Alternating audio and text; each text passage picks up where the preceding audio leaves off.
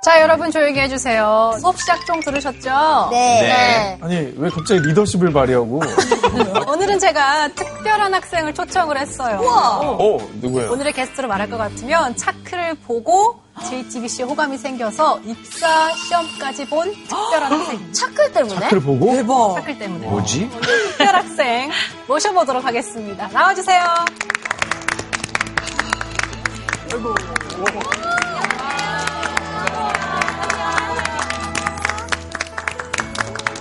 안녕하세요. 저는 JTBC 신입 아나운서 김하은이라고 합니다. 오늘의 사건 현장입니다. 부산의 한 고층 아파트에서 발생한 화재로 한 경찰관이 전복 사고로 불이 붙은 차 안에 있던 운전자를 구조했습니다.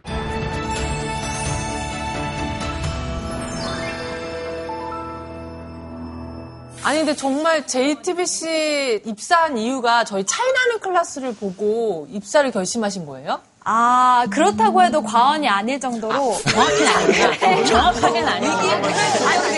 정말 여러 가지 이유가 있었는데 제가 JTBC를 좋아하게 된 가장 큰 이유가 차이나는 클래스였습니다.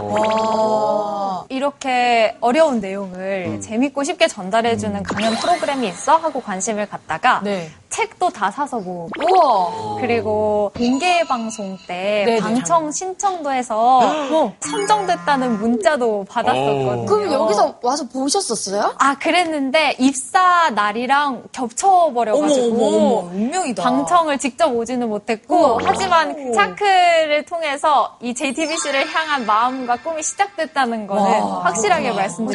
찐이네, 찐이네. 아, 면접 볼 때 저런 얘기 안 했는데 말이죠. 아, 진짜? 아, 근데 저는 좀 궁금한 게, 이 장- 이제 강정 아나운서의 이제 직속 후배신데, 강정 아나운서가 여기에서 이제 약간 좀 굉장히 냉랭한 미녀의 역할을 하고 있어요. 평소에 잘해주십니까? 처음에는 저도 이제 차크를 통해서 냉미녀의 컨셉으로 선배님을 많이 접했었기 때문에 네네. 사실 좀 걱정도 많이 했었거든요. 근데 지내보니까 뜨끈하다 못해 정말 뜨거운 진국 오, 같은 맞아, 맞아. 분이세요. 아니 오늘 김하은 아나운서 나오기 전부터 우리 후배 오면 잘 좀 챙겨달라고 그렇게 얘기를 하더라고요. 선배님. 좀 곤란한 질문일 수도 있는데 뉴스룸의 손석희, 감상토론의 신예리 고른다고요. 엄마가 좋냐, 아빠가 좋냐, 이런 질문 같은데. 우리 오상진 씨부터 좀 대답을 좀. 자, 손석희, 신예리. 하나, 둘, 셋. 하나, 둘, 셋. 손예리. 이거 너무하다. 그렇다면 저는 하나, 둘, 셋. 신석희.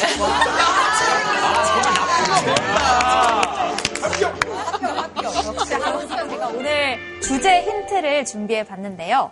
자, 어떤 생물에 관한 문제입니다. 설명을 잘 들어보시고 정답을 한번 맞춰주세요. 네. 자, 첫 번째 힌트입니다. 이 생물은 우주인보다 우주에 더 많이 갔습니다. 생물? 네. 두 번째 힌트 드리겠습니다. 이 생물은 인류에게 무려 세 번의 노벨상을 안겨줬습니다. 원숭이 아니고. 세 번의 노벨상. 얼마 전에 왜 우주에 오래 산다고 해서 우주에 보낸 뭐 곰벌레, 곰벌레. 곰벌레. 그래 곰벌레 봐. 내가 좋아하는 거. 곰벌레 우주에 곰벌레. 가지 않았었어. 맞아, 맞아, 맞아. 곰벌레 아니야? 아직까지는 정답이 나오지 않은 것 같습니다. 예. 아, 일단 쭉 힌트 들어봅시다. 또 보죠, 힌트. 네. 인류가 아직 풀지 못한 숙제, 노화와 뇌의 비밀을 풀어줄 아주 귀한 생물입니다. 어렵다. 저희가 천 교수님한테 들은 강의로 박테리아.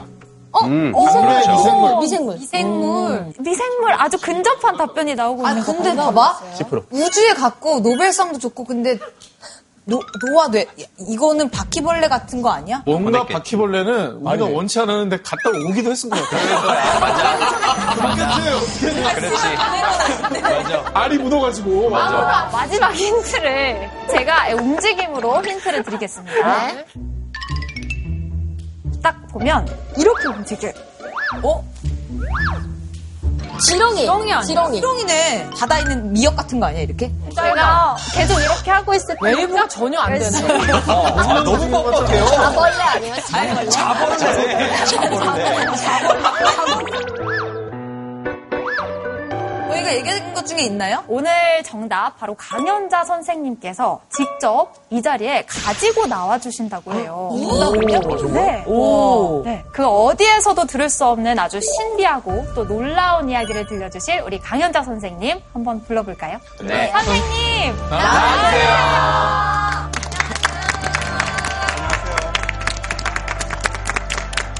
생명과학 전공하고 있는 이준호 교수입니다.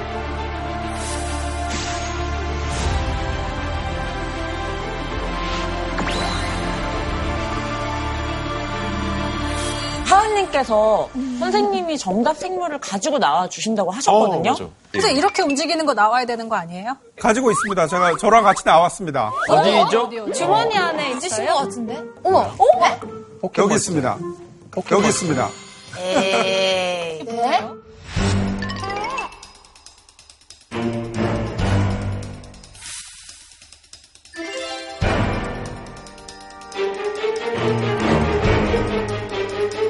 한번 보시겠어요? 많이 있는데. 생물 알이에요? 보시겠어요? 뭐 있었나? 샬레라고 그러나? 플레이트, 플레이트라고 저희가 부릅니다. 아니, 진짜 아무것도 없어. 진짜 아무것도 없어. 비어 있어. 이거 반지꼬리 아니에요? 아니, 뭐, 물방울만 조금 있고. 방울이. 어, 야, 이게 밑에, 밑에 이거, 이거 뭐 아니 아, 글씨구나, 이거. 어, 이거 글씨고. 아니, 진짜. 나도 없어, 없어, 아무것도 없어. 없어. 선생님, 깜빡하셨죠? 조그만한 게 착한 사람 눈에만 보이는 거 아니에요? 예, 안경보다는 조금 더 좋은 어, 현미경으로 봐야 보이는 그런 동물입니다. 수백 마리 어? 예, 어, 예쁜 꼬마 선충이 들어있고요. 그게 오늘 저랑 같이 나온 그 동물이 되겠습니다. 아, 정말요? 아니, 선생님, 잠깐 근데 예쁜 꼬마 선충인데 그 예쁘다는 게 선생님이 예뻐하시는 거예요? 아니면 이름이 예쁜 꼬마 선충? 그럼 귀여운 꼬마 선충 이런 것도 있어요? 귀여운 꼬마 선충. 멋있는 꼬마 선지. 뭐 이런 것도 있어요. 고도한 꼬마 중요한, 선충. 굉장히 중요한 질문이신데 띄어쓰기 없이 그냥 붙여서 어, 예쁜 꼬마 선충이라 부릅니다.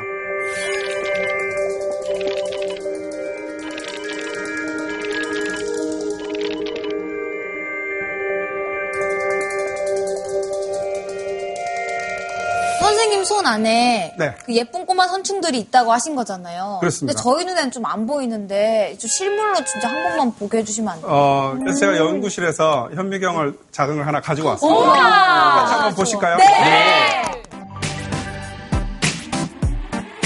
가보면 안 돼요? 나 진짜 저런 거 좋아한단 말이에요. 진정한 호기심으로 정말 한구신 거.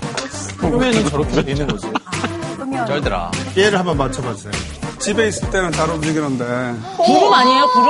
초점 잡힌다. 오. 어머머머, 어머머머, 어머머머, 어머머머, 어머머머, 어머머머. 오 마이 갓. 맞습니다. 저 검정색 야채인가 봐요.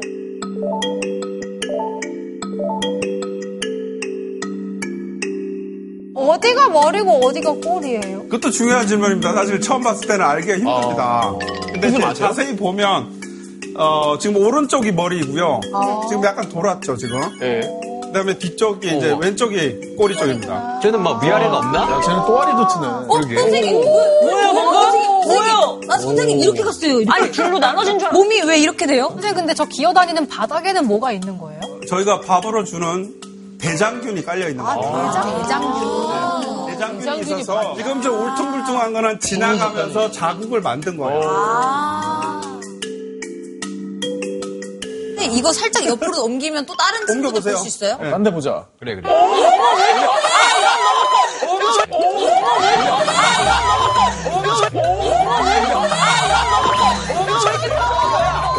쟤 저거 너무 크잖아요, 갑자기.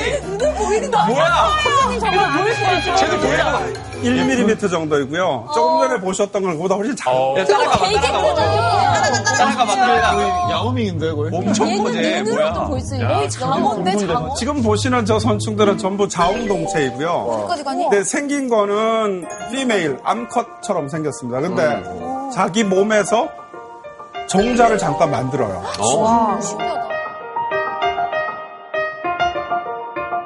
근데 솔직히 아직까지는 왜 얘들을 그렇게 예뻐하는지 잘 모르겠는데 얘네들이 그렇게 우주에 보내고 뭐 이렇게 노벨상을 뭐 세 번이나 타게 하고 이렇게 중요한 존재들인가요? 예쁜 꼬마 선충이 왜 중요하냐 그걸 한 예만 말씀을 일단 먼저 드려보겠습니다. 휴먼 게놈 프로젝트라고 다들 아시죠? 네. 어.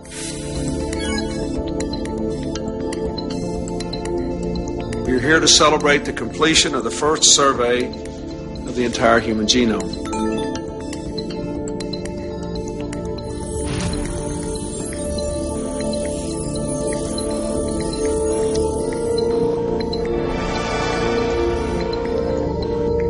사람의 모든 유전자의 지도를 그리는 그런 작업, 엄청난 작업이었습니다. 근데 저 작업이 저절로 된 것이 아니고 저 휴먼 게놈 프로젝트의 연습으로 먼저 해본 게 있어요. 그게 예쁜 꼬마 선충이었습니다. 그래서 예쁜 꼬마 선충은 동물 중에서는 유전자 지도가 완벽하게 그려진 첫 번째 동물이 됐고요. 겉으로 보기에는 되게 달라 보이죠. 예, 완전 근데 다르죠. 이제 네. 그 중에 한 절반 정도는 사람의 유전자가 선충에도 있습니다. 선충에서 새로운 유전자의 역할을 알면 사람한테 적용할 수 있겠죠. 그런 의미에서 꼬마 선충이 아주 중요한 그런 동물이라고 말씀드렸습니다. 지금 선생님 예, 굉장히 자기 자식 자랑하듯이 이 선충 친구를 굉장히 많이. 자랑해 주셨는데 네. 어, 좀 오늘 그럼 주제가 뭐 어떤 건가요? 굳이 많은 어, 생물들 중에서 하필이면 꼬마 선충 연구하냐 그 이야기를 사실은 많이 들어요.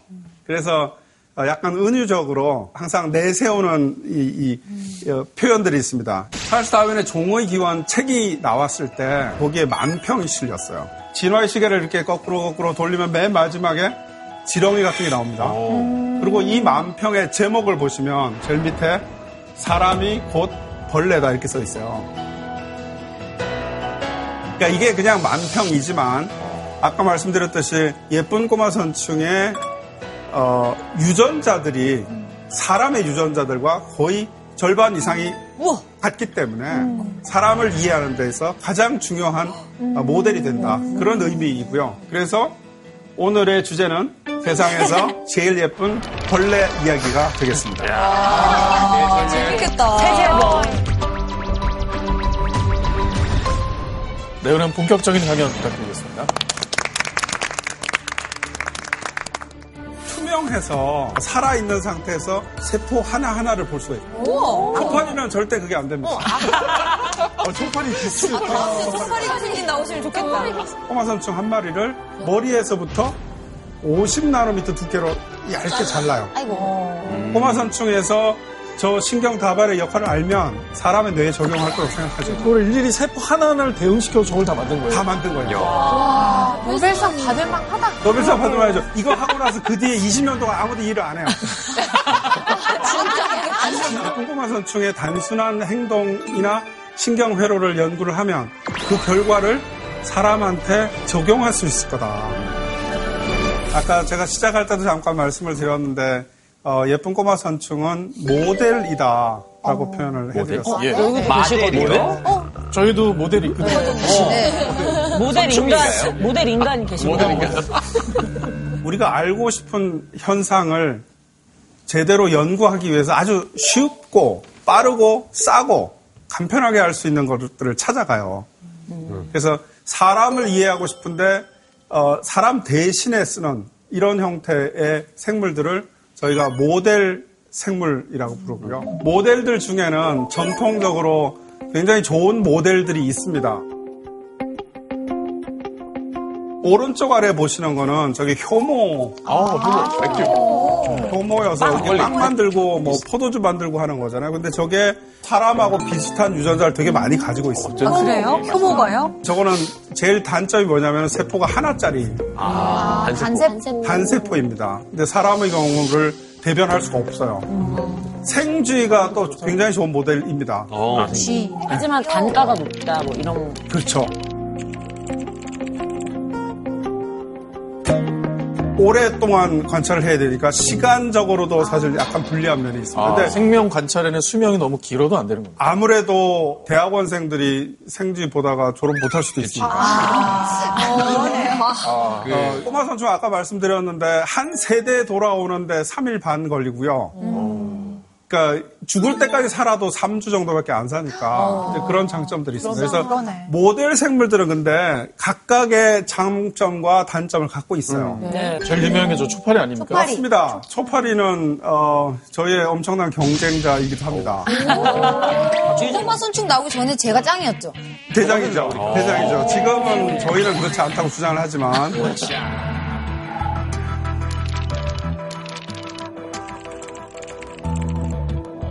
초파리를 가지고 할 수 있는 연구가 있고요. 꼬마 선충으로 하는 게 더 좋은 연구가 있습니다. 초파리가 꼬마 선충에 비해서 역사가 훨씬 길어요. 한 두 배좀 길죠. 그러니까 노벨상도 한 두 배좀 많이 받았고, 그 다음에 우주에도 더 많이 갔다 그러고. 근데 우주에 간 거는 마리수로는 꼬마 선충이 더 많죠. 마리스. 아, 근데 횟수로. 횟수가 아니라 마리수로는 뭐 마리수로요? 1등입니다. 그리고 심지어 우주에서 세대를 보낸 유일한 동물은 선충밖에 없죠.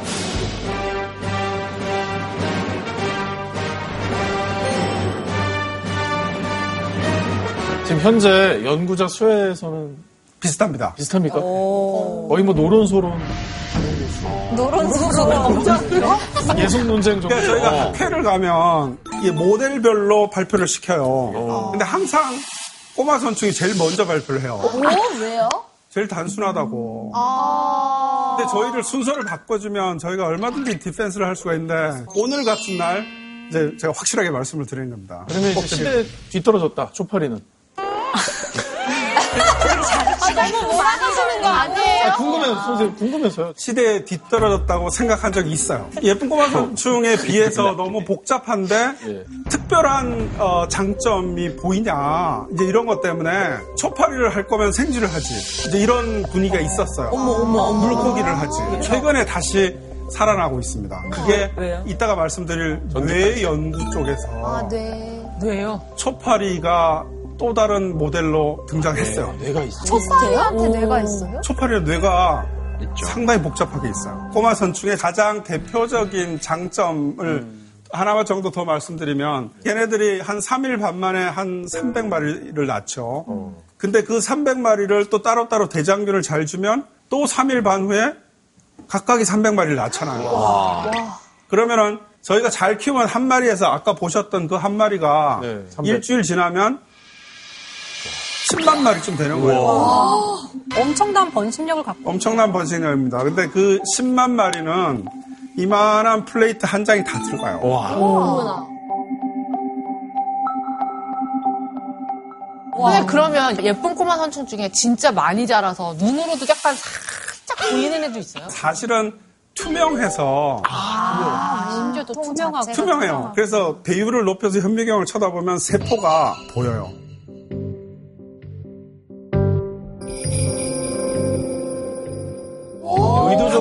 관찰을 위해서 염색을 하는 경우도 있잖아요. 염색을 하기도 하죠. 근데 투명한 게 굉장히 장점. 장점이 진짜 들여다보면 네. 다 네, 보이니까. 다 보입니다. 살아있는 상태에서 세포 하나하나를 볼 수가 있어요. 아니, 그러니까 저는 초파리는 절대 그게 안 됩니다. 아, 초파리 비슷해요. 초파리가 생긴 나오시면 좋겠다. 아무튼 이 강의를 보실 또 초파리 연구자분들도 계실 거니까 저희 또 활발한 토론이 이루어질 수 있게 연락을 기다립니다. 아, 재밌겠다.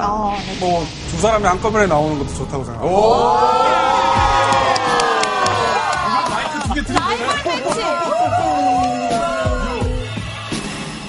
전에 말씀드렸던 걸 좀 더 이어서 말씀드리면 예. 일주일 정도면 한 10만 마리를 키울 수 있다 그랬잖아요. 그러면 그 출발을 예를 들어서 100, 100마리부터 출발하면 100만 마리까지도 가능하죠. 뭐 1000만 마리도 키울 수 있잖아요. 새로운 유전자의 기능을 연구를 하려면 돌연변이라는 걸 만들어야 돼요. 근데 걔네들은 아주 드물게 나타나거든요. 그러니까 뭐 예를 들어서 100만 분의 1의 확률로 나타나면 최소한 100만 마리를 봐야 돌연변이를 하나 찾을 수 있을 거 아닙니까? 그죠? 근데 그 100만 마리는 아까 말씀드렸던 그 플레이트 10장이면 사실은 100만 마리예요. 대학원생이 일주일만에 할수 일일이. 그걸 봐야 돼요, 그걸? 100만 마리 다 봐야 돼. 보죠. 일일이? 일일이 100만 마리를? 그럼요. 눈이 빠지겠는데요, 선생님? 눈이 빠진다는 표현을 저희가 쓰죠. 눈을 빠지 눈이 빠지게 봐야 됩니다. 그러니까 돌연변이를 알려면 기존에 게 어떤지 정보가 확실해야 되잖아요. 그러면 그게 게놈 프로젝트이죠.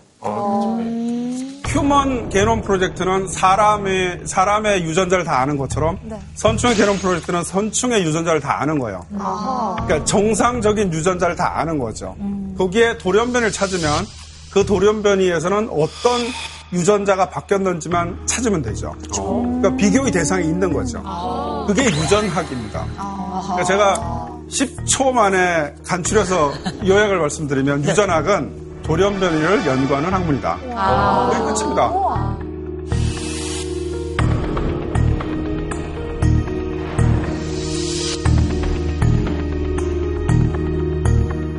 예를 들어서 꼬마 선충에서는 성이 두 개인데 예, 예. 수컷과 자웅동체예요. 근데 그 자웅동체는 사실은 암컷인데 아까 말씀드렸듯이 잠깐 정자를 만들어요. 따로 수컷은 따로 수컷이 있어요. 하지만 그 수컷은 후손을 남길 수 없잖아요. 그러니까 교배를 해야 자손을 만들 수 있죠. 그럼 그 암컷은 선택적으로 교배를 하든지 아니면 본인이 정자를 만드는 거 자기가 그냥 자손 300마리 마, 나, 낳을 수 있어요. 그런데 수컷을 만나면 1000마리까지 나올 수 있어요. 어머나.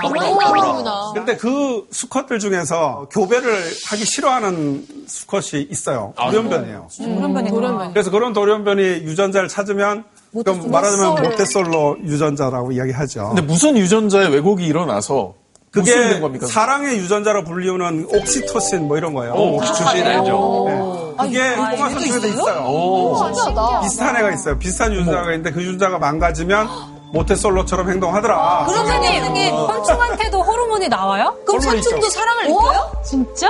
어, 느낌이라는 건 굉장히 어려운 질문이어서 근데 얘가 말을 못하니까 네, 현상을 저희가 보는 거예요. 그러니까 모델이라고 말씀드렸잖아요. 그러니까 사랑의 모델은 단순화시킨 거죠. 그러니까 교배하는 현장이 사랑의 현장인 거죠. 이렇게 돌연변이들을 통해서 유전자의 새로운 기능을 찾아갈 수 있는 모델이기 때문이다. 근데 그게 사람에 적용된다. 이런 거죠. 선생님 그럼 선생님 팀에서 연구하시다가 발견한 돌연변이나 혹은 지금 연구하고 계신 돌연변이도 있나요? 저희 실험실에서 한 20년 전쯤에 학부 3학년생 한 명이 자기가 꼬마 선충 갖고 연구를 해보고 싶다고 해서 연구를 시작해서 어떤 연구를 했냐면은 술을 먹여보는 거예요. 어머, 4% 정도의 술을 주면 네. 무지하게 잘 취해요. 네. 꼬마 선충도 취해요. 진 않아요? 그 정도 취하면 하면? 어떻게 돼요? 근데 아까 이렇게 막 이쁘게 다녔잖아요. 네. 안 다녀요. 그냥 그냥 가만히 있어요. 근데 죽은 건 아닙니다. 아, 죽진 않아요. 잠깐 취해 있어. 네, 근데 한 어, 알코올을 8%쯤 넘어가면 탈수가 돼서 죽어요. 근데 그 중간 농도를 주면 한 10분이면 다 취해요. 그래서 저희가 도리언변이를 찾았어요. 어떻게 돼요? 안 취하네. 7% 알코올을 준 다음에 네. 30분을 기다려요. 네. 그 다음에 여전히 잘 다니는 선출을 찾아요. 도리언변이 술이 술센 술센 술센 벌레를 주당이 술벌레. 저희가 유전자 이름을 주당이라고 지었어요. 국제적으로 공인된 꼬마 선충 돌연변이 유전자의 첫 번째 이름.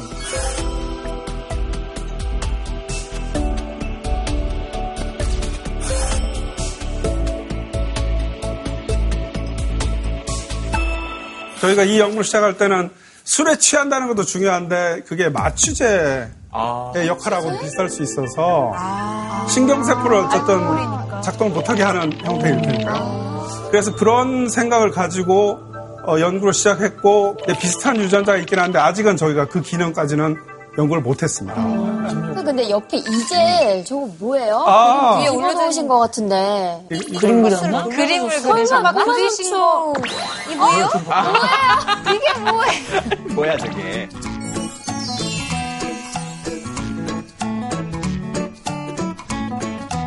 아까 엘레강스라고 네.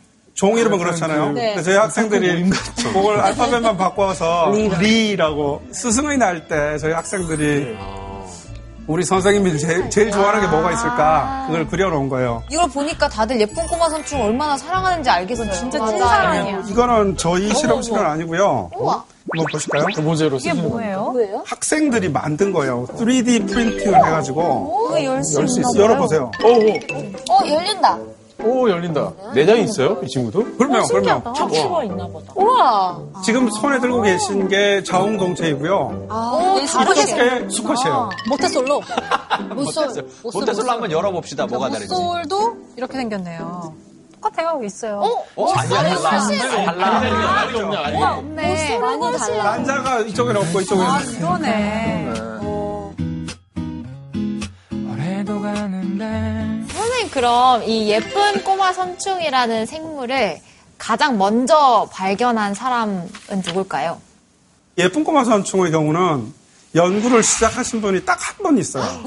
그분이 없었으면 아마 꼬마 선충이 생물학계에 데뷔를 못했을 꼬마 선충의 아버지시는. 시드니 브레너라고 하는 분입니다. 예.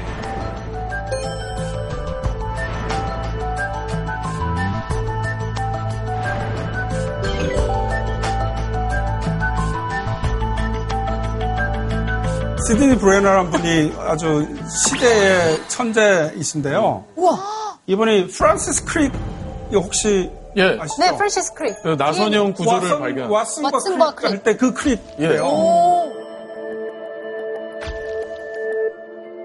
그분하고 연구실을 같이 쓰신 친구분인데 DNA를 발견하신 분들과 친구신 거네요. 그렇죠. 같이 연구를 하신 분이에요. 근데 이분이 1963년에 예쁜 꼬마 선충을 생물학계에 데뷔를 시킵니다. 어떻게 시작을 하냐면요. 이분이 자기 연구소장한테 장문의 편지를 써요. 이 편지는 영국에서 아, 그건가요? 영국이래요. 행운의 편지. 영국에서 시작된. 아, 이분한테 행운의 편지가 됐습니다. 분자 생물학이라는 거는 DNA나 뭐 RNA나 이런 것만 연구하는 게 아니라 발생과 신경계를 연구해야 된다. 그게 미래의 분자 생물학의 길이다. 이렇게 이야기를 해요. 통찰력 있으시네. 단편적으로 하는 게 아니라 모든 것을 밝히겠다고 주장하는 거예요. 그 모든 것에는 유전자면 유전자 지도가 나오는 거고 신경계면 신경계 지도가 나와야 돼요. 예. 그두 가지가 거의 어, 대응되는 거라고 보시면 될 것 같아요. 유전자 지도는 모든 유전 현상의 설계도이고 신경제 지도는 모든 신경 활동의 설계도인 거예요. 근데 그걸 알 수 있는 동물은 단세포로는 하기가 힘들어요. 근데 초파리는 너무 복잡해요. 그래서 가장 단순한 동물을 가지고 연구를 해야겠다. 그래서 예쁜 꼬마 선충에 연구비를 달라 이렇게 주장을 해요. 그래서 연구소장이 연구비를 줘요. 그렇게 해서 예쁜 꼬마 선충이 생물학계에 등장을 합니다. 근데 이분은 첫 번째 논문을 언제 내냐면 1974년에 내요. 10년 동안 아까 말씀드렸던 그 돌연변이 있죠. 그 돌연변이를 뭐 수천 가지를 찾아요. 그걸로 논문 한 편을 딱 냅니다. 그 한 편으로 노벨상이 됐죠. 11년 만에. 지금 저희가 어, 21세기에 와서도 이 생물학에서 예쁜 꼬마 선충이 하는 역할이 뭐냐? 그러면은 발생과 신경계다 이렇게 이야기를 하거든요. 예. 근데 그것까지 오는데도 50년 정도 걸리죠. 사실은. 근데 이분이 그 기초를 다 닦았고 사실은 대부분을 이루었어요. 그래서 그 중에 첫 번째로 발생에 관한 어, 아주 흥미로운 그 말씀을 드리려고 합니다. 이 시드니 브레너가 발생에 대해서 연구를 시작할 때 뭘 하냐면 모든 동물들은 정자 난자 만나서 수정란 하나가 되잖아요. 예. 이 수정란 하나가 두 개 되고 네 개 되고 여덟 개 되고 이렇게 느- 늘어나죠. 그걸 어, 시간과 장소를 다 지도를 그릴 수가 있어요. 그러니까 말하자면 족보를 만드는 거죠. 세포 족보를 만드는 겁니다. 예. 지금 보여드리는 게 이제 세포 족보인데요. 저 족보를 알면 세포 분열을 해서 맨 마지막에 이 세포가 뭐가 된다는 걸 아는 거예요. 매일 8시간씩 현미경을 이제 들여다보고 세포 분열을 한걸 연필로 다 그림을 그려요. 대박. 근데 하루에 한 마리쯤 볼 수 있어요, 그러면. 그러면 그 다음날 와서 다른 선충을 또 볼 거 아니에요? 네. 근데 걔도 그림을 그려보면 똑같이 그려져요.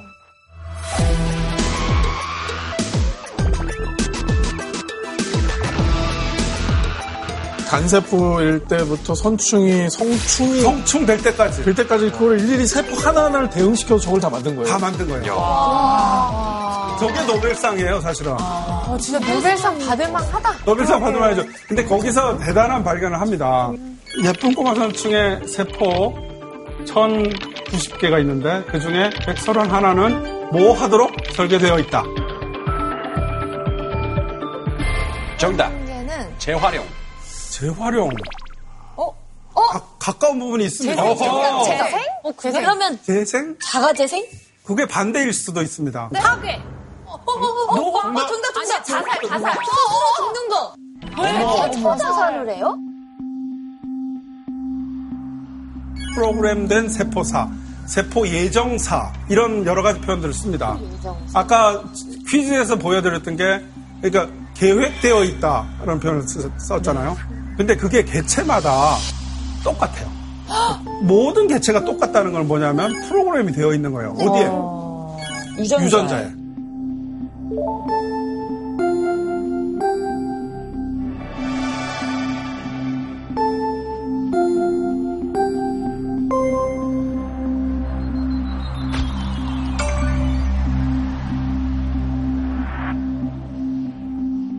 사실 지금 중요한 건 저걸 가지고 우리가 어떤 걸 진짜 연구할 수 있는가, 뭐가 우리에게 도움이 되는가 이거거든요. 사실은 이제 저희 같이 기초 생물학을 하는 사람들은 그 현상만으로 그냥 즐거워요. 그러시겠죠. 예, 예. 이해합니다. 그렇지. 맞아. 피했어. 그러니까 사람의 경우도 뇌가 만들어질 때 신경세포가 엄청나게 많이 만들어진 다음에 연결이 잘 된 신경세포로 살아남고 나머지는 없어지죠. 그건 자연스러운 현상이에요. 언제? 처음에. 완성되기 전에는. 근데 완성되고 나서 세포사멸이 일어나면 이제 문제가 생깁니다. 네. 거꾸로 세포가 더 이상 분열 안 하고 가만히 있으면 좋은데 세포가 자꾸 늘어나요. 암세포 같은 거. 암세포예요. 그두 가지가 다 세포 사멸하고 관계가 있죠. 세포 사멸을 막을 거냐, 너무 많이 일어나게 할 거냐의 문제. 그러면 양쪽 방향으로 다 질병이 되는 겁니다. 이제 안 죽어야 되는 세포가 죽으면 그 세포의 세포 사멸을 막으면 굉장히 좋겠죠. 그러니까 신경세포들 같은 거 그렇죠. 있잖아요. 뭐 알츠하이머. 시신경, 눈, 네. 뇌신경. 치매, 치매, 파킨슨 이런 게 특정한 신경세포가 죽는 거거든요. 그럼 그걸 안 죽는 신약을 개발하면 크겠죠.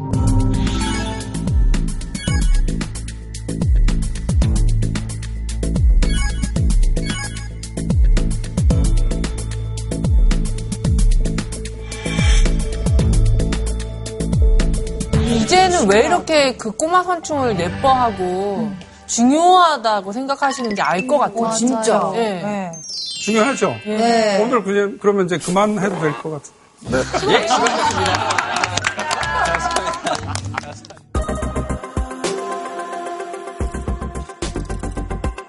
살아남는 세포가 959개라고 말씀드렸는데 그 중에 신경세포가 그러니까 뉴런이라고 부르죠. 신경세포가 302개 있습니다. 그 302개가 어떻게 연결되어 있는가를 알면 꼬마 선충이 무슨 생각을 하는지 알 거다. 이런 생각이죠. 그게 신경계의 모든 것을 알겠다는 겁니다. 그래서 현미경의 발, 발명이라는 게 어마어마한 어마어마한 어, 진보예요. 정말 자세하게 보이는 현미경이거든요. 근데 그 현미경이 이미 1970년대에 쓰이고 있었어요. 근데 그걸 시드니 브레너 연구실에서 예쁜 꼬마 선충에다가 적용을 합니다. 어떻게 적용하냐면은 꼬마 선충 한 마리를 올린 다음에 아이고. 머리에서부터 50나노미터 두께로 얇게 잘라요. 아이고. 그래서 뭐 예를 들어서 한 만 장, 뭐 8천 장, 만장 이 정도 만들어요.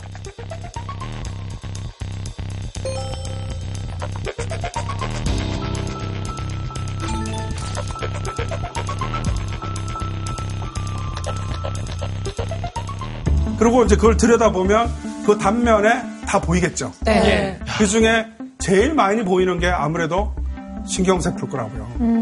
신경세포끼리 이렇게 만나는 자리가 있을 거 아니에요? 네. 거기를 시냅스라고 부릅니다. 네.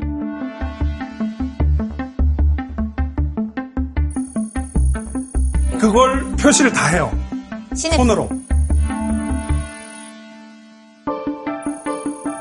손으로. 10년쯤 걸렸어요. 아니 그런 분들은 성격이 어떻게 되세요? 어, 어떤 성격이신 분이 10년 연기하고 어떤 연기하고 어떤 이거 하고 나서 그 뒤에 20년 동안 아무도 일을 안 해요.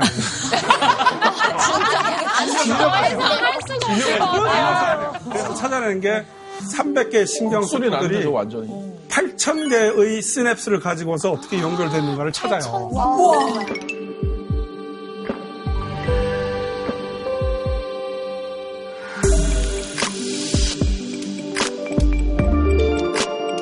머리 쪽에 이렇게 다발이 있어요. 머리 신경 다발이 있어요. 저기가 말하자면 예쁜 꼬마 선 중에 뇌.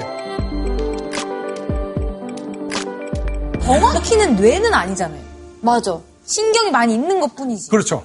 그래서 원시적인 뇌 정도로 저희가 이야기를 하죠. 아, 원시적인 뇌. 아, 그러니까 뇌에서 여기 움직여 하면 우리가 이렇게 움직이는 똑같습니다. 것처럼 여기서도 여기 움직여 하면 다른 데로 움직이는 똑같습니다. 꼬마선충에서 저 신경 다발의 역할을 알면 사람의 뇌에 적용할 거라고 생각하죠. 그래서 우와. 굉장히 많은 연구들이 진행이 되었고요. 신경세포 302개가 있는데 그 중에 한 10개 정도만 회로에 담았어요. 신경세포의 정보를 담았어요. 저희 아까 현미경으로 본 거랑 되게 비슷한 똑같죠? 네. 아, 아까 보던. 거보다. 어, 저거 저 아까 봤잖아. 모습이잖아요.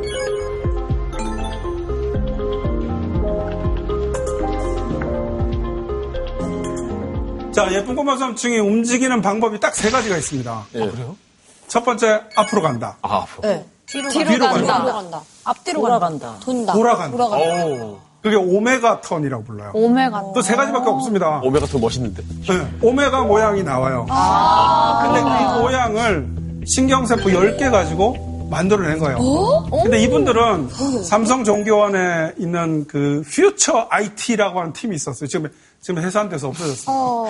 근데 그분들이 꼬마 선출을 한 번도 본 적이 없는데 데이터 중에 꼬마 선충의 신경 정보 데이터가 있었어요. 네. 그 중에 그 10개 정도를 여기다 담은 다음에 그 바깥에서 자극을 줬다고 딱 신호를 주면 시뮬레이션을 하면 저 모양이 나오는 거예요. 근데 제 연구실에 들고 와서 이걸 보여주셔서 제가 꼬마 선충을 보고 그린 겁니까? 제가 그렇게 여쭤봤어요. 근데 꼬마 선충은 사실 어떻게 생겼는지 모릅니다. 어머나.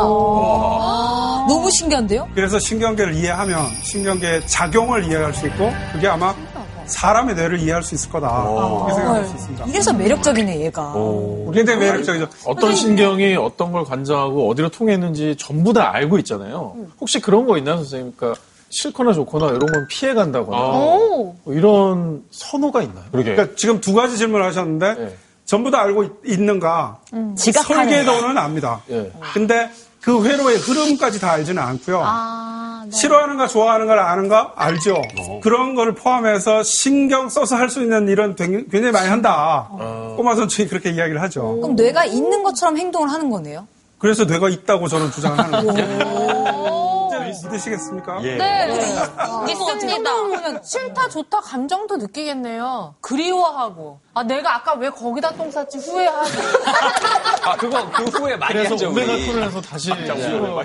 그런 것들에 대한 학문적인 발, 그러니까 발견들이 있는데 그걸 김하은 어, 아나운서님이 한번 정리해 주시죠. 아, 네. 제가 몇 가지 연구 결과들을 어, 제가 진행하고 있는 프로그램의 코너를 차용해서 한번 뉴스처럼 전달을 해드리도록 하겠습니다. 그래요.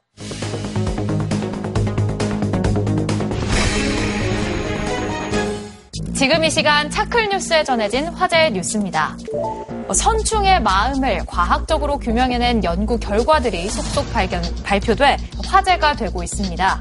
먼저 미국의 한 연구팀은 예쁜 꼬마 선충도 청소년기에 방황을 한다고 밝혔습니다.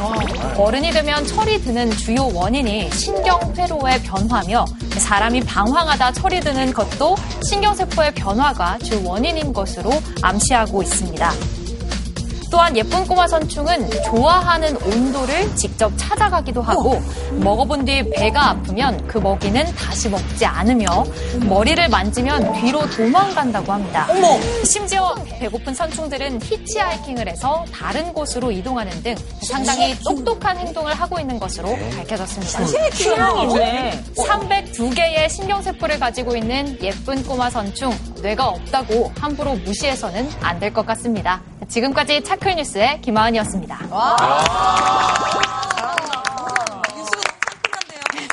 그 부연해서 조금만 더 설명을 드리면 네. 아까 오- 좋아하는 온도 찾아가는 거 말씀하셨잖아요. 네. 그걸 이제 꼬마 선충을 아까 제가 20도 정도에서 잘 자란다고 말씀드렸는데 네. 15도에서도 잘 자라요. 아. 그리고 25도도 잘 자랍니다. 네. 그럼 예를 들어서 어렸을 때 15도에서 얘를 키워요. 네. 그다음에 어른이 됐을 때 15도, 20도, 25도를 주면 15도를 찾아갑니다. 어머, 취향이 어릴 때 네, 어릴 때 자기가 자랐던 온도를 찾아갑니다.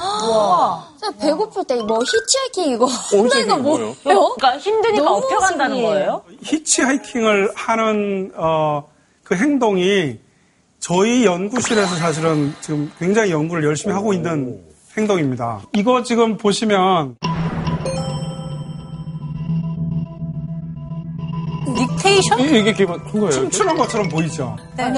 근데 왼쪽에는 뭐인 것 같으세요? 집신벌레? 원래?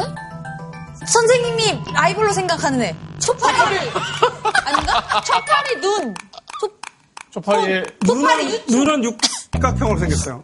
초파리 날개 와. 어, 사망한 초파리 날개를 넣고 꼬마 선충을 저기 넣었어요. 근데 꼬마 선충이 저기 올라가서 춤을 추는 거예요.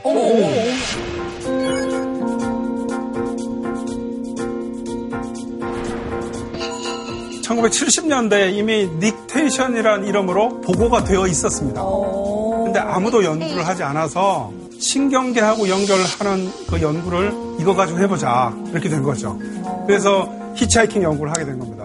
저기 왜, 왜 올라타는 거야? 그러니까 왜왜 뭔가 춤추는 거야? 이게 의도가 있어야 히치 그치, 하이킹. 맞아. 의도가 그치. 있습니다. 목적지가 있어야 그- 되는 그러니까 거죠. 왜라는 질문이 나오죠. 네. 썩은 사과입니다, 이것도. 거기에 벌레 같은 거. 예, 어, 초파리인가 있죠. 보다, 쟤. 아닌가? 아니야 아니야. 딴 거야. 벌레. 쟤 뭐예요? 땡인지 하여튼. 예, 바구니 딱정벌레 같아. 있습니다. 선충. 제 잘 보십시오. 어, 선충 왼쪽 위에. 어디? 왼쪽 위에 지금 어, 선충 있다, 있다, 여기, 여기, 여기. 보인다.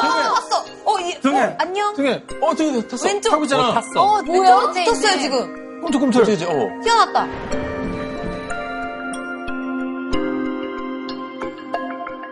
저게 이제 히치 하이킹 행동이고 nictation 행동입니다. 어디에 가려는 거예요? 그걸 이제 저희가 실험적으로 했죠.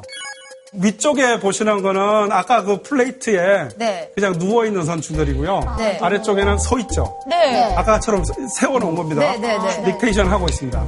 굶고 있는 상태입니다, 다. 근데 혼자서는 아무데도 못 갑니다. 플, 라스틱 벽이 있어서. 그 옆에다가 대장균을 밥으로 줘놨어요. 네. 다시 여기서 저희 경쟁자인 초파리를 10마리씩 넣어줬어요. 네. 그러면 초파리가 막 왔다 갔다 해요. 쟤를 타야 옆에 있는 대장균을 먹을 수 있는 겁니다. 그래서 보시면 결과는 뭐냐면 오른쪽에 보시면 아래쪽에만 선충이 옮겨져 있죠. 네. 저희가 발견하는 이 현상이 히치하이킹 행동이다라고 증명한 실험입니다. 하기 전 단계. 그렇죠. 고개를 들고 있을 때에만 새로운 서식지로 갈 수 있다. 그래서 이 행동에 대해서 연구를 하고 지- 진짜 재밌는 결과를 발표를 하기 위해서 혹시 딴 놈들이 똑같은 일을 하면 어떡하지? 근데 그 고민이 된 거예요. 찾았어요. 그거 있더라고요. 아, 히치하이킹. 종의 확산 주장을 한 사람이 경쟁자가 있었어요. 150년 전에. 150년 전에요? 150년 전. 경쟁자가 아니라. 경쟁자가 아니었어요. 다행히. 네. 네, 다행히 아니었어요. 그분이 찰스 다윈이에요.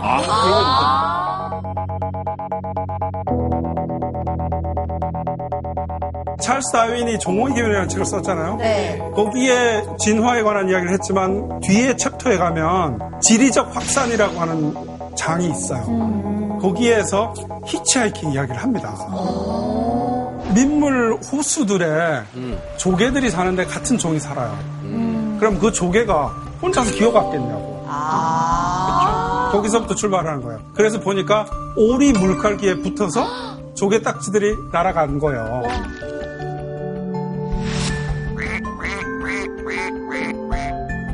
이걸 이제 좀 멋진 표현으로는 종의 확산 전략이다. 이렇게. 신기하다. 오, 되게. 그래서 저희가 논문을 낼 때 찰스 다윈이 150년 전에 히치하이킹에 관해서 처음으로 보고를 했고 저희 논문이 그것을 세포 수준에서 기전을 처음으로 밝힌 것이다.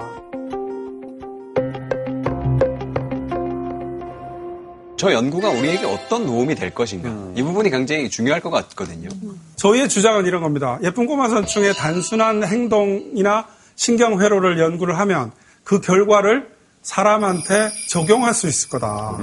그러니까 똑같은 일이 일어날 것이다는 아닙니다. 예. 그 원리가 적용될 것이다. 라는 거고요. 그래서 그런 실험들을 저희도 이 논문에서도 했는데 광유전학이라는 부분을 이제 도입을 좀 해서 설명을 해드려야 돼요. 영어로는 옵토 지네틱스고요. 빛을 이용해서 유전자를 움직이는데 어디에 유전자냐? 신경세포의 유전자를 아, 움직이는 거예요. 신경세포. 그러니까 신경세포는 어떻게 작용하냐면은 전기 자극으로 작용하죠. 전기 자극은 어디서 일어나냐면은 세포이니까 세포막이 있다고요. 그 세포막은 닫혀 있습니다. 네. 근데 순간적으로 살짝 열려요. 그러면은 세포 안쪽하고 바깥쪽에 있는 이온들이 왔다 갔다 해요. 잠깐. 그때 전기적인 신호가 발생해요. 신경세포가 열리면 자극이 있고 활성이 있는 거예요. 신경세포를 연다는 게 그냥 열리는 게 아니라 거기에 어떤 특정한 단백질이 있는데 그 단백질이 어, 채널 로놉신이라는 단백질이에요. 보통의 경우에는 자극이 오면 신경세포가 그 일을 하죠. 네. 그 자극을 빛이 대신하게 하는 거예요. 아. 그러면 빛을 통해서 신경세포를 열면 그 신경세포 자극이 된 거죠. 네. 그러면은 예를 들어서 잘 작동하지 않는 어, 치매 환자한테서 어떤 어, 신경세포가 있어요. 거기에다가 빛을 쬐어서 열어준다면 어, 자극이 가니까. 자극을 대신해 주는 거죠. 그런 일이 가능하지 않을까. 이렇게 되면 안 보이던 게 보이고 들리지 않던 게 들리고 이런 것도 그럴 수 있죠. 그럴 수 있죠. 근데 이제 어, 빛의 한계는 또 뭐가 있냐면은 예를 들어서 이 피부에 빛을 쪼이면 깊이 안 들어가잖아요. 네. 근데 꼬마 선충은 투명하니까. 빛이 끝까지 들어갑니다. 네. 그래서 제일 시- 연구하기 좋아요. 보통의 경우에는 어딘가에 가서 탁 부딪히면 고개를 들어요. 네. 근데 부딪힌다는 자극이 있죠. 네. 그 자극을 빼고 저희가 발견한 신경세포에다가 저 유전자를 넣어줘요. 그 다음에 빛을 쬐요. 그럼 얘가 고개를 들어요. 와. 그래서 그걸 증명해서 저희가 이제 데이터로 보여줬죠. 그러면은 이게 행동 조작이 인위적으로 가능하다라는 얘기인 거잖아요. 가능해질 거라고 생각할 수 있죠. 이런 게 응용이 돼서 사람한테서도 아마 어, 신경 질환을 치료하는데도 응용되지 않을까. 아직까지 뭐 치료제가 나왔다 이 정도는 아니지만 희망을 가질 수 있습니다. 와, 진짜 희망을 신기하다. 가질 수 있습니다.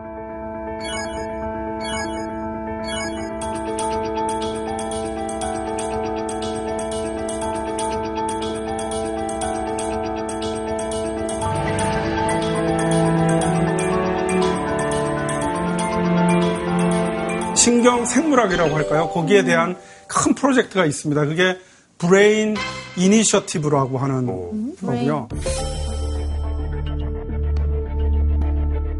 brain을 이해하기 위한 모든 일을 하겠다. human 게놈 프로젝트와 같은 방식으로.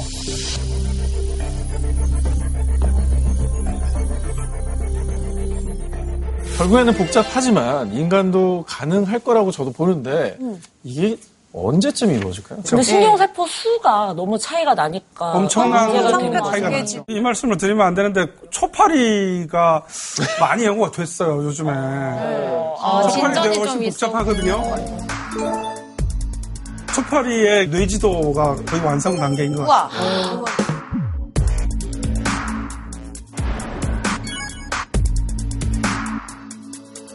그다음에 물고기 중에 zebrafish라고 있어요. 그 열대어 그 물고기도 거의 획득하고 있습니다. 제가 3년 전만 해도 어, human brain 우리 생애는 안 됩니다. 제가 그렇게 답을 했는데 오늘은 아마 우리 생애 가능하지 않을까? 그런 생각이 듭니다. 치매 정복 되나요? 가능할 수도 있겠다는 생각이 듭니다. 진짜.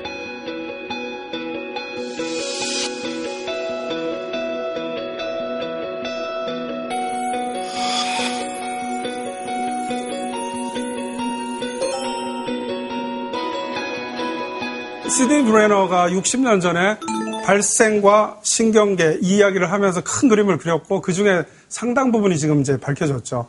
새로운 연구 결과들도 계속 나옵니다. 실제로 노화 또는 수명 연장 이런 거에 관련돼서는 꼬마 선충이 아마 가장 앞서가는 연구일 것 같습니다. 또 수명에 대한 연구, 노화에 대한 연구. 그 돌연변이를 연구하는 거 말씀드렸잖아요. 네. 돌연변이로서 수명을 연장시키는 게 3배 뭐 이렇게 돼요. 그럼 사람이 100살 살 사람이 300살을 사는 거잖아요. 네. 어, 마어마했죠 근데 거기에서 더 중요한 저희가 생각할 때 제일 중요한 발견은 뭐냐면. 아까 세포 사멸에서도 모든 개체에서 똑같은 현상이 항상 같은 자리에서 일어난다 그랬잖아요. 네. 그래서 프로그램 되어 있다라고 말씀드렸죠. 네, 네. 그게 가장 중요한 것처럼 노화도 또는 수명도 유전자 하나를 바꾸면 두 배 늘어난다는 거는 그 유전자가 하는 역할은 보통은 수명을 절반으로 줄이고 있었다는 거죠.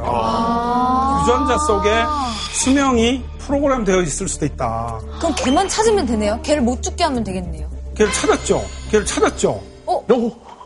그 돌연변이를 찾았는데 그게 인슐린하고 관계되는 거예요. 인슐린? 무슨 상관이에요, 인슐린이랑? 인슐린 신호 체계가 약간 둔화되면 수명이 길어지는 효과가 있어요. 근데 그게 모든 동물에서 작동하는 것 같지는 않습니다. 아직. 근데 그 유전자들은 있으니까 더 연구를 해보면 아마 어, 수명 연구에도 기여할 것 같아요.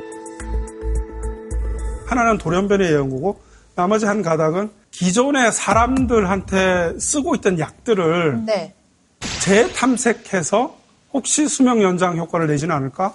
그런 연구를 합니다. 그러니까 리포지셔닝 이제 이런 표현을 쓰거든요. 사람한테 적용했던 그래서 부작용이 없다고 알려져 있는 수많은 약들부터 조사를 해요.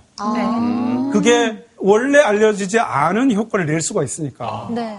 근데 저희도 그 일을 했어요. 오. 서울대 의대 연구팀에서 우리나라에 있는 한센인들의 수명이 일반인보다 길어요. 어, 정말요? 그들이 먹는 약에 뭐가 또 있는 거 아니에요? 약일 수도 있고 뭐 종교일 수도 있고 환경이라든가.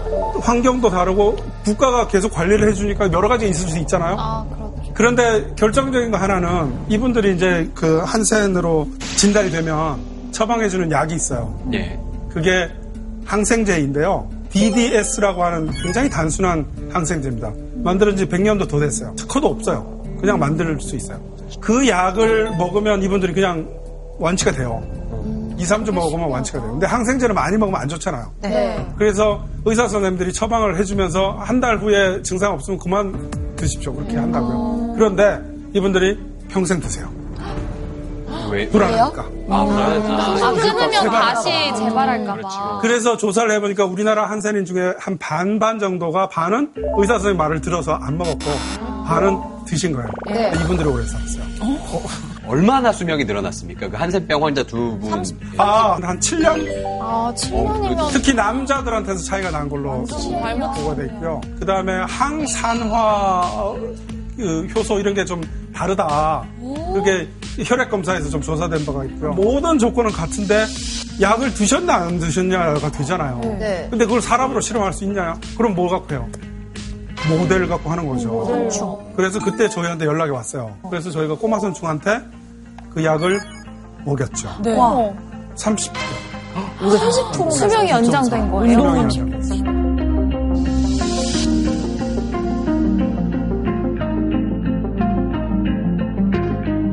부작용은 없나요? 보고되어 있는 부작용이 있습니다. 그 한센인들이 그 지난 100년 정도 이 약을 먹었는데 보고된 거는 약간의 빈혈 이 보고가 됐어요. 그 정도? 이 약을 먹으면. 그래서 농담처럼 저희가 약간의 빈혈을 동반한 장수 맞습니까? 어, 빈혈보다 장수가. 30분 먹으면서 버티면 되죠. 네, 맞아요. 그냥 숨만 쉬고 사는 게 아니라 근력이 좋아요. 잘 움직여요. 심지어. 어, 진짜? 잘 움직여요. 그래서 이 방송 보신 분들이 이제 그럼 그 약을 더 드실 것 같은. 약간 도핑각인데요? 근데 이게 항생제이기 때문에 진단 받아야 되잖아요. 진단 그 처방이 필요하고요. 항생제는 저희가 항상 조심스러운 게 내성. 내성. 아, 네. 그리고 사람한테 있어서 증명됐다고 말씀드릴 수는 없죠. 진짜 해보고 싶은 거는 이런 거예요. 저거랑 비슷하게 생긴 구조인데 항생제가 아니어야 돼요. 그 다음에 수명을 길게 만드는 약이 있다면 그건 최고죠. 이제 이걸 하려면 화학, 약학 하시는 분들이 오늘 이 강연을 들으시고 저한테 전화를 주셔야 됩니다. 선생님 여기까지 오니까 제가 이 질문을 안 드릴 수가 없, 없을 것 같은데 혹시 예쁜 꼬마 선충이 이 바이러스를 막아내는데도 좀 도움을 줄수 있지 않을까요? 아, 특히 요즘 같은. 시기에. 네.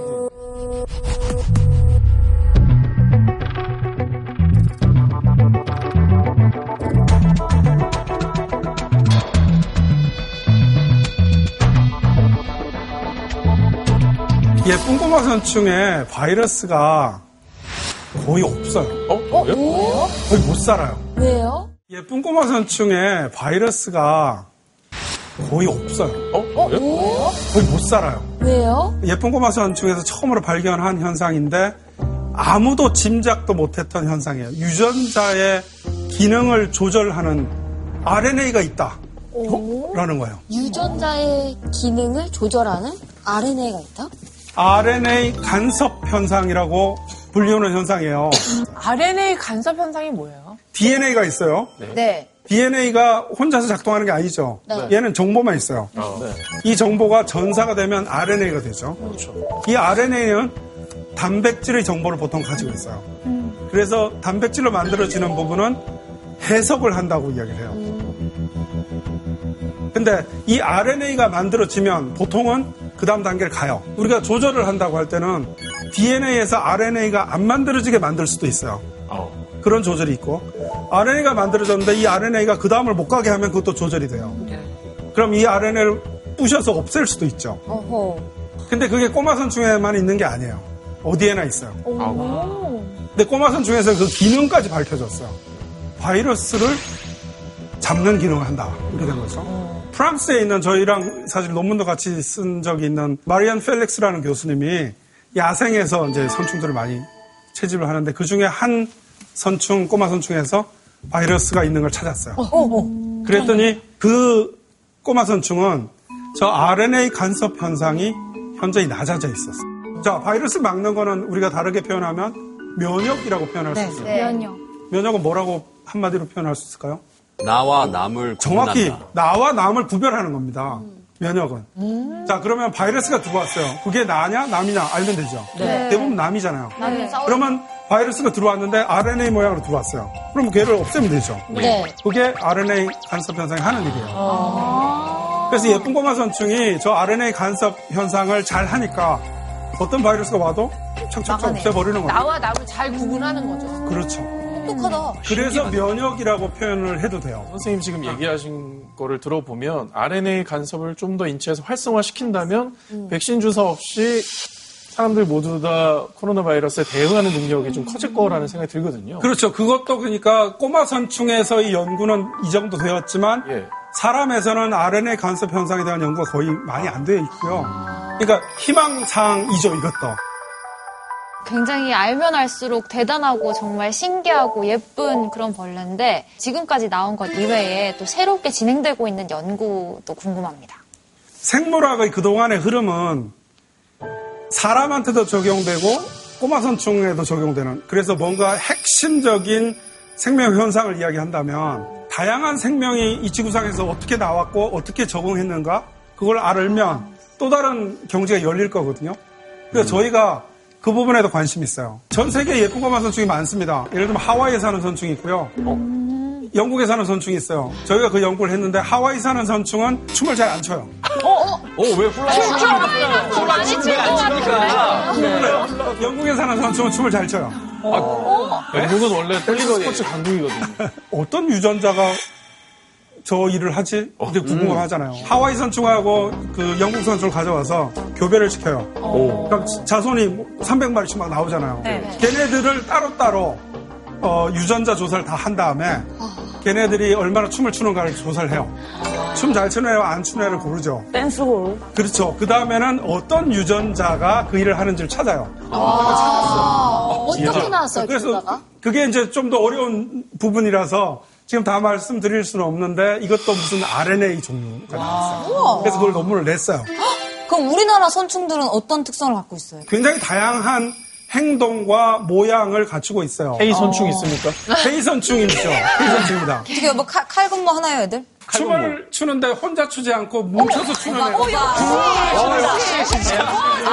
아이돌 유전자. 뭉쳐서 추는 춤그 아, 역시 닉테이션을 K-팝에. 그래서 저희가 진짜요? 그룹 닉테이션이라고 불러요.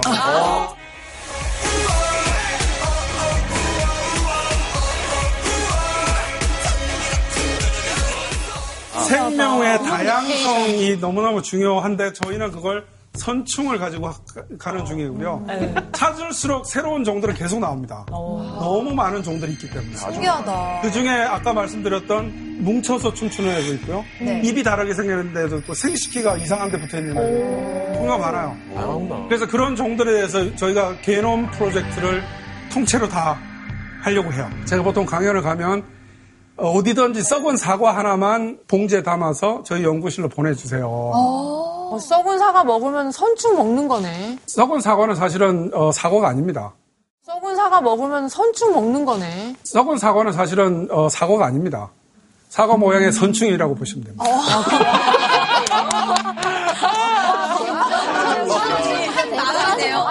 마, 마을이죠, 마을이죠. 그럴 때 있잖아. 근데 그 정도 세균이 없어지면 다른 마을로 가는 거죠. 그래서 저희한테 그걸 보내서 저희가 새로운 종을 찾잖아요. 그럼 그걸 보내주신 분을 저희 연구실에 초청을 해서 그 선충을 보여드리고 네. 춤도 추게 하고. 학생들이 춤을 춰줘야겠죠. 그러니까 어디든지 주변에서 썩은 거 있으면 보내주십시오.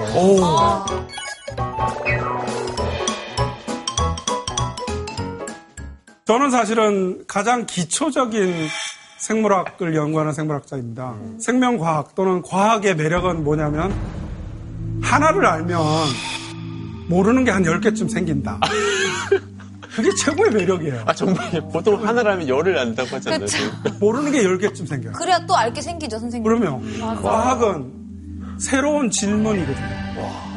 좋다. 주어져 있는 질문에 답을 찾아가는 건 과학이 아닙니다. 그건 그냥 풀이죠. 새로운 질문을 찾아가는 게 과학이거든요. 근데 그게 가장 어렵습니다. 새로운 질문을 찾아가는 것이 내 체질에 맞다. 그러면 무조건 과학을 하십시오. 그렇게 말씀드리고 싶습니다. 혹시 오늘 들으시고 느낌이 어떠셨는지 좀 여쭤봐도 될까요? 사랑에 빠졌어요. 저는 들으면서 야 그래 이런 거 연구하는 분들은 정말 따로 계신 거구나. 우리 같은 사람들을 하라고 해도 진짜 저는 예, 저는 진짜로 예, 섞일 수가 없네요 과학이랑. 그 반대를 말씀드리려고 한 건데. 아, 너무 대단하신 것 같아요. 많은 분들이 궁금해하실 것 같아요. 정말 힘들고 지칠 때 이게 중간에 고비 같은 게 오시면 있죠. 어떻게 하세요? 고비가 많았죠. 초반에도 고민이 많습니다, 사실은. 아, 초파리 할 걸.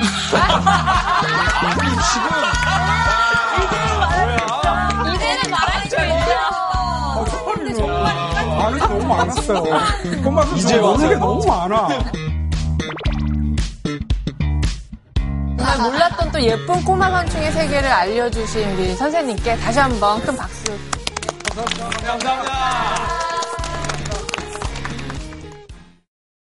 JTBC